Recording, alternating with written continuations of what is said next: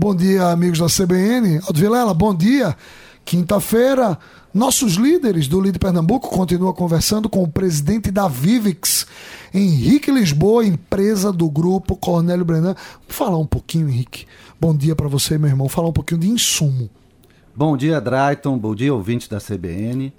Henrique, é, vidro pesado, vidro quebra, quer dizer, cadeia de abastecimento. Como é que a Vivix trata isso?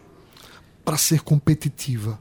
Você comentou sobre insumo, então é, é bom dizer que uma boa parte das matérias-primas que são necessárias para se fazer o vidro plano, elas são, elas são é, coletadas de minas próprias do grupo Cornélio Brenan, minas próprias que o grupo ao longo é, dos 100 anos de existência dele foram, é, foram comprando, e uma delas, a mais importante, está hoje ali a 8 quilômetros da nossa planta e é que nos abastece. Perfeito. Então, essas matérias-primas, basicamente a sílica, o calcário e o feldspato, elas trazem também uma vantagem competitiva nossa em relação aos nossos concorrentes que não possuem esse tipo de operação. Isso é tudo da vida de uma pessoa, você ter uma mina dessa própria a 8 quilômetros da operação. E do ponto de vista é, logístico, quando você é, tem que tratar é, dentro da cadeia de abastecimento do teu mercado, como é, quais são os cuidados que, que você tem e quais são é, os desafios que a Vivix tem dentro dessa missão? Veja, nós distribuímos os nossos produtos para os nossos clientes através basicamente dois modais, o modal rodoviário e o modal é, de cabotagem.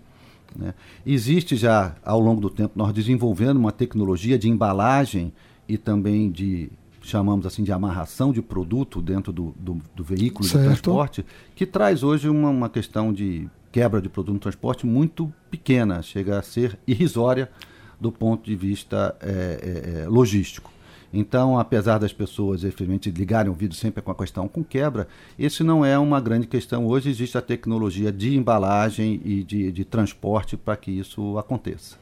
É, Henrique, isso é, é, é, é, bem importante você falar. Se a gente fosse falar da distribuição hoje da Vivix no Brasil por região? Como é que a Vivix abastece os mercados por região, o tamanho, o percentual por região, Nordeste, Sudeste, Centro-Oeste, como é que ela está distribuída? Hoje, aproximadamente 50% das nossas vendas estão no Norte e Nordeste, outras 50% estão no Sul, Sudeste e Centro-Oeste. Né? Obviamente, o mercado Sul, Sudeste Centro-Oeste, como todos os outros mercados do Brasil, é um mercado é, maior do que o mercado do Norte e Nordeste. Nós temos uma participação de mercado é, grande aqui no Norte e Nordeste e uma boa participação de mercado é, no Sul-Sudeste. E eles chegam, obviamente, através desses modais que eu comentei. É, para cada, cada região existe um modal mais adequado, né? então existe aí um estudo para ver qual é a melhor forma de chegar a cada região, para cada cliente, do ponto de vista de tempo de entrega e de custo de, de, de, de, de entrega também. Ô, ô, Henrique, quem é que compete diretamente com a Vivix no Brasil, dentro desse mercado de vidros planos? Quem Olha, são as empresas? Existem três empresas multinacionais hoje que atuam no Brasil. Uma se chama Sebrace, outra se chama Guardian e outra se chama AGC. A Sebrace é uma joint venture de duas empresas, uma japonesa e, e outra, é, e outra inglesa. E a, a AGC é uma empresa é, japonesa e a Guardia é uma empresa americana. Como o Matuto diz na minha região, é briga de cachorro grande, né, Henrique Lisboa?